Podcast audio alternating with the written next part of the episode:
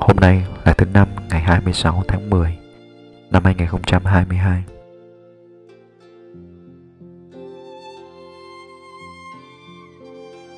Đi tìm bình yên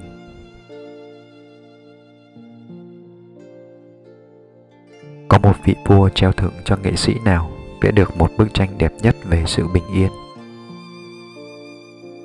Nhiều họa sĩ đã góp mặt để thể hiện tài năng của mình.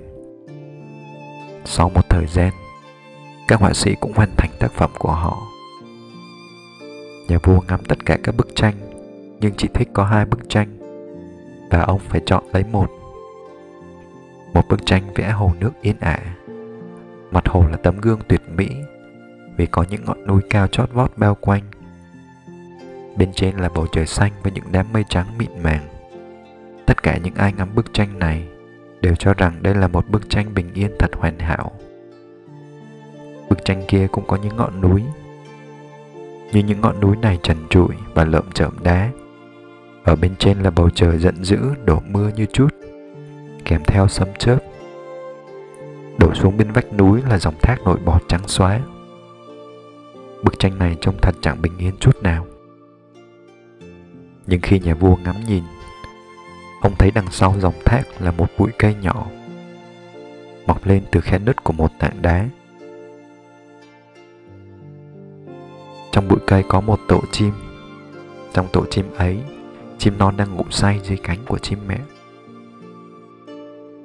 Dù cho cả thế giới xung quanh đang đầy tiếng gào thét của thác nước hay sấm rền, chim non vẫn ngủ yên trong thế giới nhỏ của mình là chiếc tổ ấm và cánh chim mẹ nhà vua rất hài lòng và chấm cho bức tranh thứ hai thắng cuộc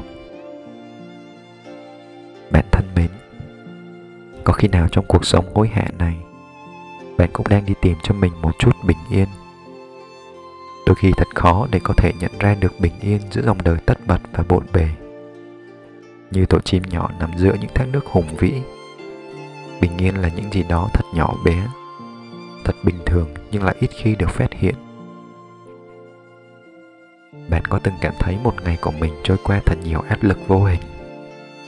Bạn phải dậy sớm sau khi đã dùng cạn sức của mình đêm hôm trước để cố gắng hoàn thành thời hạn báo cáo.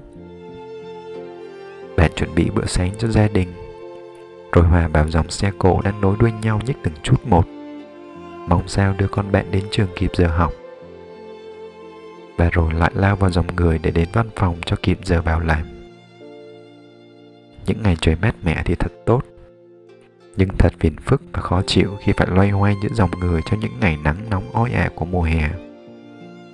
Hay phải lội bì bõm giữa dòng nước như lũ về mỗi khi mưa lớn.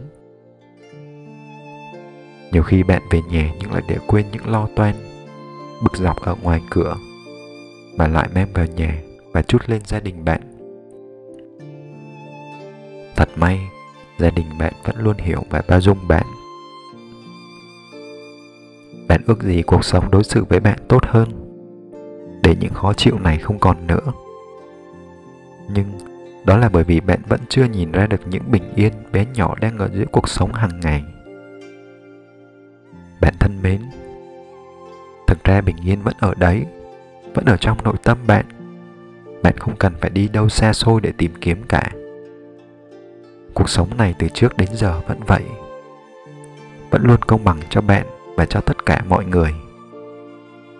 Một khi bạn thực sự muốn bình yên trong tâm hồn, thì bạn sẽ tìm thấy công việc bạn đang làm thật tốt đẹp và bạn đã thực sự làm thật tốt.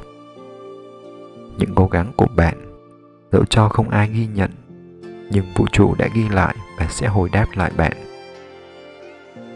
Bạn không cần phải cố gắng hơn những gì tốt nhất mà bạn đã thực hiện cho công việc này. Một khi bạn cố gắng thì sẽ có ai đó vì sự cố gắng của bạn mà họ đỡ vất vả hơn. Bạn hãy vui vì điều đó. Gia đình bạn, con cái bạn sẽ thật biết ơn bạn vì những bữa cơm thật ngon mà bạn đã chuẩn bị. Dù cho có phải dậy sớm hơn, nhưng những cố gắng đó của bạn sẽ cho con cái bạn những tháng năm được lớn lên thật khỏe mạnh trước khi con bước vào đời. Trong cái nắng ngột ngạt của đô thị thì đâu đó, dưới những tán cây xanh mát, vẫn có những chú chim sẻ đùa giỡn. Nếu bạn dành một vài giây để nhìn chúng, thì cái oi ả của mùa hè cũng như dễ chịu hơn. Đường xa có lúc thì ngập bởi những cơn mưa lớn hay chiều cường. Có thể làm bạn khó chịu khi phải bì bõm để đến nơi bạn muốn đến. Nhưng những vũng nước đó lại trở thành niềm vui của những đứa con nít đang tuổi ăn, tuổi lớn điều gì trong cuộc đời này khi xảy đến đều ẩn chứa những vẻ đẹp trong nó? Mà bạn phải để ý kỹ hơn một chút mới có thể nhận ra được. Một khi tâm hồn bạn bình an, bạn sẽ nhìn ra được những vẻ đẹp ấy. Lạy thiên chúa là đấng tạo nên mọi tạo vật và ban cho chúng vẻ đẹp của riêng mình. Xin ban cho con một tâm hồn bao dung để con có thể đón nhận mọi việc đang xảy ra. Để dù cho con đang phải đối diện với bất cứ điều gì, thì con cũng có thể tìm thấy nơi sự việc ấy, những dễ thương. Để những vẻ đẹp bình dị ấy nuôi dưỡng những hoa trái của sự bình an nội tâm con, và làm cho chúng được nảy nở, mà con có thể san sẻ bình an đó với mọi người. Amen.